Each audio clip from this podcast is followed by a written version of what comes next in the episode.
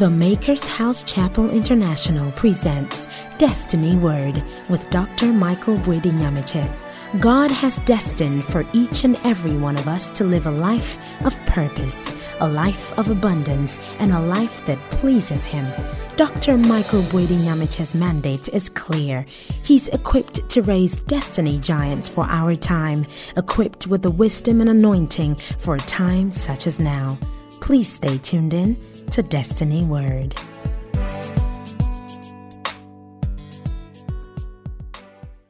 Amen. And I want to pray, Father, in the name of Jesus, we know the grass will wither, the flower will fade, but your word will abide forever. We pray in this short time you've given to us to exegete this test, give us a word that works.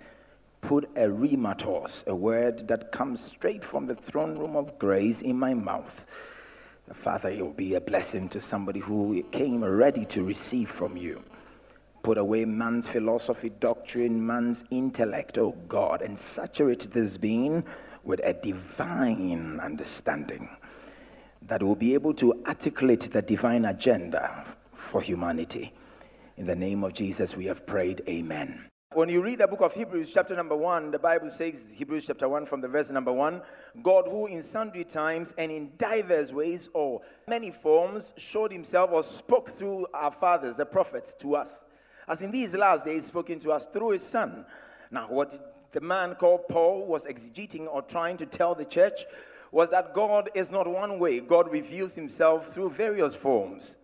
Actually, the reason why we have various doctrinal clashes in our time and churches fight churches doctrinally is because we fail to appreciate that God is not stereotyped. God is not one way. He reveals himself differently. And so the same God who showed himself to another person and said, I am the Lord that healeth, and the person called him Jehovah Rophehika, or God, Jehovah Rapha, the God who heals, showed himself to another person and said, For me, when I come, I don't just heal, but I fight. And so my name is Jehovah El Gibor. And so God will show himself to another person and say that when you are going into any kind of battle, confrontation, or warfare, there are people who hoist their flags, hoist the red, gold, green, hoist the many stars that are being hallowed by red and white stripes. I'm not going to do that. When you are going there, instead of you hoisting a flag, hoist my name up because I am Jehovah Nisi, the Lord who is a banner. And so this God shows himself in many ways and tells the people um, what he does. And every time he shows them, he, he just tells them about an attribute of his that does not exclusively tells who he is. Just gives you an idea that he does that, he does that, he does that. But there is no way you can explain God away any of his attributes are powerful, but none of his attributes can fully explain him. Actually, if you try to use only one attribute to explain God, you, you reduce God, you get yourself into what we call the reductionistic subset of the theological revelation, where you bust God up in a small box and you try to tell the world who he is. But God is bigger than any doctrine. God is bigger than any model. God is bigger than any philosophy. God is bigger than any kind of model or any model that you use to explain Him. He, he, was there before a model. He will be there after there is a model. And so you can't use anything technically to explain God away. All His attributes are powerful, but nobody has ever used um, any attribute that brings Him into a realm of intimacy like the psalmist does in the book of Psalm 23. He starts by saying, The Lord that everybody knows as the Nisi, the Rophehika, the Rapha, the Rohi, the Makadishkemi, the Tsidkenu, the God of all flesh, the captain of Israel's host, the master of the universe, the one who created the world, the one who formed the beams of the earth. That Lord they see is my shepherd. And so he used a possessive pronoun to say that that God is mine. He is not for them, he's mine. He might not be for everybody, but this God is for me. He moved on, but because that God is my shepherd, then I shall lack nothing. Means that there is nothing as long as I remain within the parameters or under the umbrella of God's providence, there is no way I will lack anything. As long as I stay under divine canopy, lack will not be in my vocabulary. I pray that even as you stay under God's canopy of grace, let nothing called lack be in your domain. Let there should be nothing called lack. The Bible says, I shall lack nothing. And I make that prophetic declaration over your life wherever you are that as you journey through the pages of life, because you have made this God your Lord, your, your shepherd, may you lack nothing nothing. There is nothing called good. There is nothing called wonderful. There is not. The Bible says, For every good and every perfect gift cometh from God, the Father of life, in whom there is no variableness, no shadow of turning. Every good and every perfect thing. It means that this God can give you the perfect stuff. It means that this God can give you the good stuff. It means that this God can give you what is called uh, the ultimate. Uh, he can give it to you if you are hovering around God or if you find yourself around God, there is nothing called lack that can be around you. Watch the test even as it unfolds. The Bible says, You shall lack nothing. And not only that, the Lord is my shepherd, I shall not want. Then he says, he talks about his leadership. But before he talks about leadership, he's saying that this God will make me lie down in green pastures. It means that God will give me abundance such that I will lack Nothing. You replaces labor with favor. Instead of me working hard to get, you put me where there is abundance. It means that God will put me at the right place at the right time. God will make sure that I am in the place where when I need it, it's all around me. That is the problem of humanity. You see, um, if, if you find yourself in the wrong place, you don't really achieve much. But if God places you in the right place at the right time, you look all around you and you see favor all around you. And I pray that may God find you in the right place at the right time, whereby when you lift up your eyes, you see grace and favor all around you, that God will replace every labor with favor. May God find a way and get through to you and place you where you will find yourself in the midst of abundance. The Bible says, and this God shall supply all my needs according to his riches riches and glory. May God find a way to supply you with everything that will make your journey worthwhile. May God find you in a place of abundance. May God find you in a place where you will find abundance. Everywhere around you, you will not lack anything. There will be still waters. There will be enough food. There will be enough water. It means that God will equip you for the journey. May the journey God has placed you there on, called the destiny of life, May you be equipped so that you will be able to take territories and fulfill destiny. Whatever thing that you require for destiny fulfillment, I came to release a prophetic word over your life that may God bring everything that will make your journey worthwhile, whatever thing that will help land you where God has destined for you to be. May God place it on your may God land you where there will be enough to spare. That whatever thing that He has said He will do with your life, God will land you where the pastures are green. The evergreenness, the realm where things are evergreen, the realm where you begin to experience abundance. Check the test. He makes me to lie down in green pastures. He leads me beside the still waters. And this is where I preach to you from today. He restoreth my soul. It's amazing that he's talking about the sheep and he's talking about the soul. Um, that word soul there simply means my life. What he's saying is that when I am cast down, God has what it takes to restore my life. Check the test again. Let me try. Um, there is something, if you do animal farming, there is something about these sheep you get to know that they have something that we call the cast sheep. The cast sheep is the sheep that will fall and will not be able to get up because it will be belly up and the legs will be dangling in the air. And over time, there will be asphyxiation and the sheep will die through suffocation. And the sheep dies because uh, gases will gather in the rumen and the, the gases because it can't turn over. It will not be able to get them out and be able to live its normal life. And so when David is talking about why are you cast down, O my soul, he was thinking about the kind that he had seen with his sheep when the sheep has no control over its life anymore.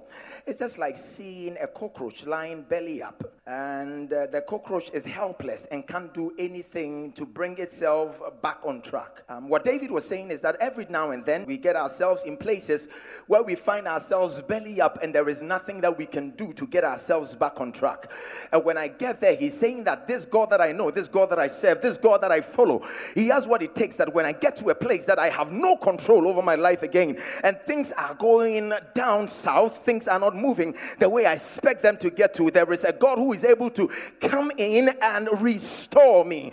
Uh, uh, he's talking about the fact that God is able to restore your life. And I pray for you that there are some of you under the sound of my voice, your life, you are now belly up. You, you've got into a place where you have no control over your life. Your spirituality is going down, your business is going down, everything around you, your health is going south, everything thing is really moving down, but there is a God who is able to step in and restore the soul of the sheep. I pray for you that whatever restoration that you require, wherever you've gotten to that you find yourself belly up, that you can't have any control over your life, may the Lord God restore. What makes the test interesting is the fact that when Jesus was given a parable in the synoptics, you read that how many of you will have sheep and one of them will go missing and will not leave. If you have a hundred, you will not leave the 99 and go looking for the one. It was the custom of shepherds to be counting their sheep frequently to see if any of the sheep has been cast. We don't call it lost, cast. Because when they are together, they want to be together. So if the sheep is missing from the fold, it means one of the sheep is cast. When a sheep is cast, the shepherd needs to work hard, walk long, but also be mindful of time. These three things are needed if you get into that kind of animal husbandry that is supposed to be mindful of time because if it doesn't locate the sheep on time, asphyxiation, the sheep is going to die if it doesn't meet it on time. If there are predators, if there are vultures, scavengers around, when they see the helpless sheep, they will feast on it. And so the shepherd is supposed to move very fast to locate this cast sheep. Now, what this tells me as a believer is that most of the time we might be together, but oftentimes some of us we get cast along the way. But thank God our shepherd keeps counting everybody. Um, he counts, he knows who is missing, who, who cannot be found. He knows, he counts. God takes a periodic stock. We don't serve a God who deals with us on a mass way. Not, not, he doesn't do that not, not on a mass basis. It doesn't treat us as a group. It deals with us as units, as individuals.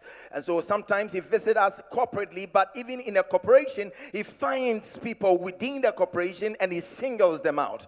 And so he's saying that even though we are together at a certain point in our lives, we will find ourselves cast some way, somehow, and we'll be belly up. But thank God this shepherd will never leave us alone, neither will he forsake us. He's able to look for any sheep that has been cast, and when he gets there, he does not just ask questions, Why are you cast down, oh my soul? He doesn't ask those questions, say that, Why are you this silly? Why didn't you follow instructions? Why didn't you come? The shepherd doesn't have time to ask questions with the sheep. Looks at the sheep and say that I will have mercy on whom I will have mercy. And immediately he holds the sheep and flips the sheep over. Wherever you've gotten to that you find yourself cast, may God show you mercy and flip. May that be a divine flipping. Wherever you find yourself that things are not right, may God flip and put you back on track. The Bible says, And I will restore unto you the days and the years that the palmer worm, the canker worm, and the locusts have eaten. Can I speak to a few of you? May God restore unto you. I sense a sound of abundance right now. May the Lord restore unto you whatever restoration you require. May God restore. Can I speak to myself? Maybe I'm speaking to myself, but I don't know how many of you are ready for this.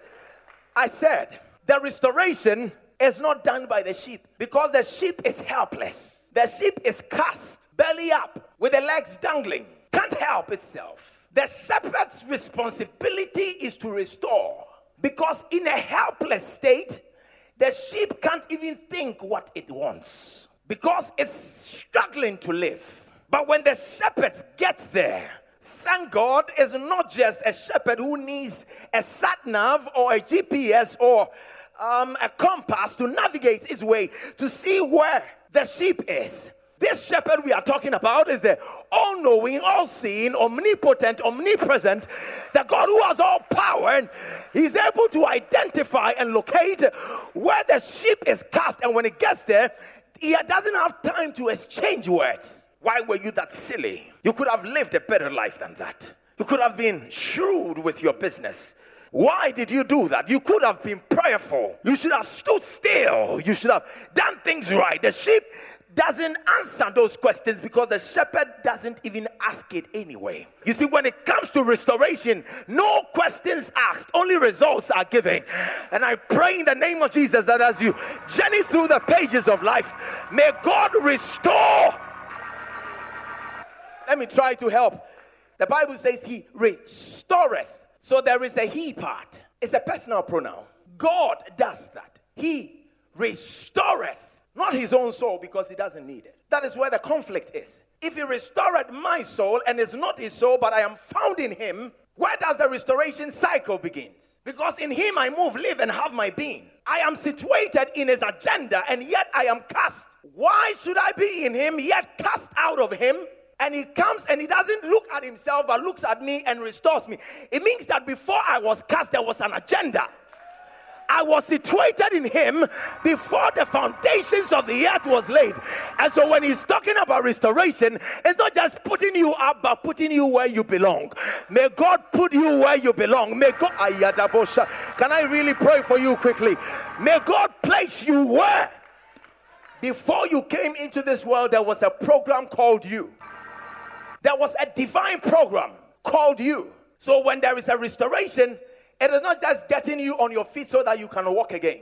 When the sheep is cast, the shepherd looks at himself in relation to the sheep, does not look at the frailties of the sheep, but considers his potency. So it is not about the sheep's weakness, it's about the shepherd's strength. The shepherd looks at his strength and overlooks the weakness of the sheep and say, Come on, you are in me. And so where I am, that is where you are to be. That's why the Bible says that you are seated together with Christ in heavenly. The soulish restoration is done by the Elohim. And he will say that to you to put it in perspective. Cause, how can I be cast if I am in him? And if I cannot be cast and I remain an integral part of this great God, why is he restoring me and not him? Because the hands of God are not short that he cannot save nor his ears dull that he cannot hear. But when people get into any form of sin, there is a rift, there is a lacuna, there is a, a separation. And when there is that separation, they are unable to get what God wants them to get. But thankfully, the people themselves are blind, and so they can't see where God passed. The sheep will never know where the shepherd passed. So constantly, we don't look for God. God looks for us.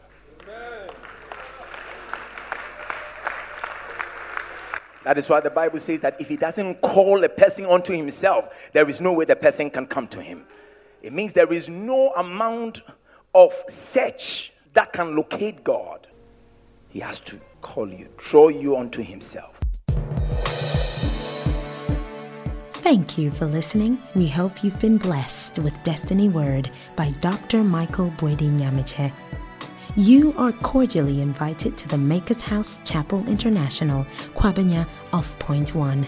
Join in on any of our services Sunday Word, First service 7 to 9 a.m., second service from 10 a.m. to 12 noon, teaching service on Wednesdays 6:30 to 8 p.m., and our flagship program, The Morning Aura, on Saturdays from 6 a.m. to 9 a.m. to engage in prayer and experience the supernatural.